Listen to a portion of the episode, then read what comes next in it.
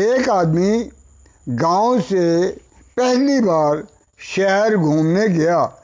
लोगों ने उसको समझा दिया कि शहर में लोग चीज़ों के दुगने दाम लगाते हैं और लूट लेते हैं।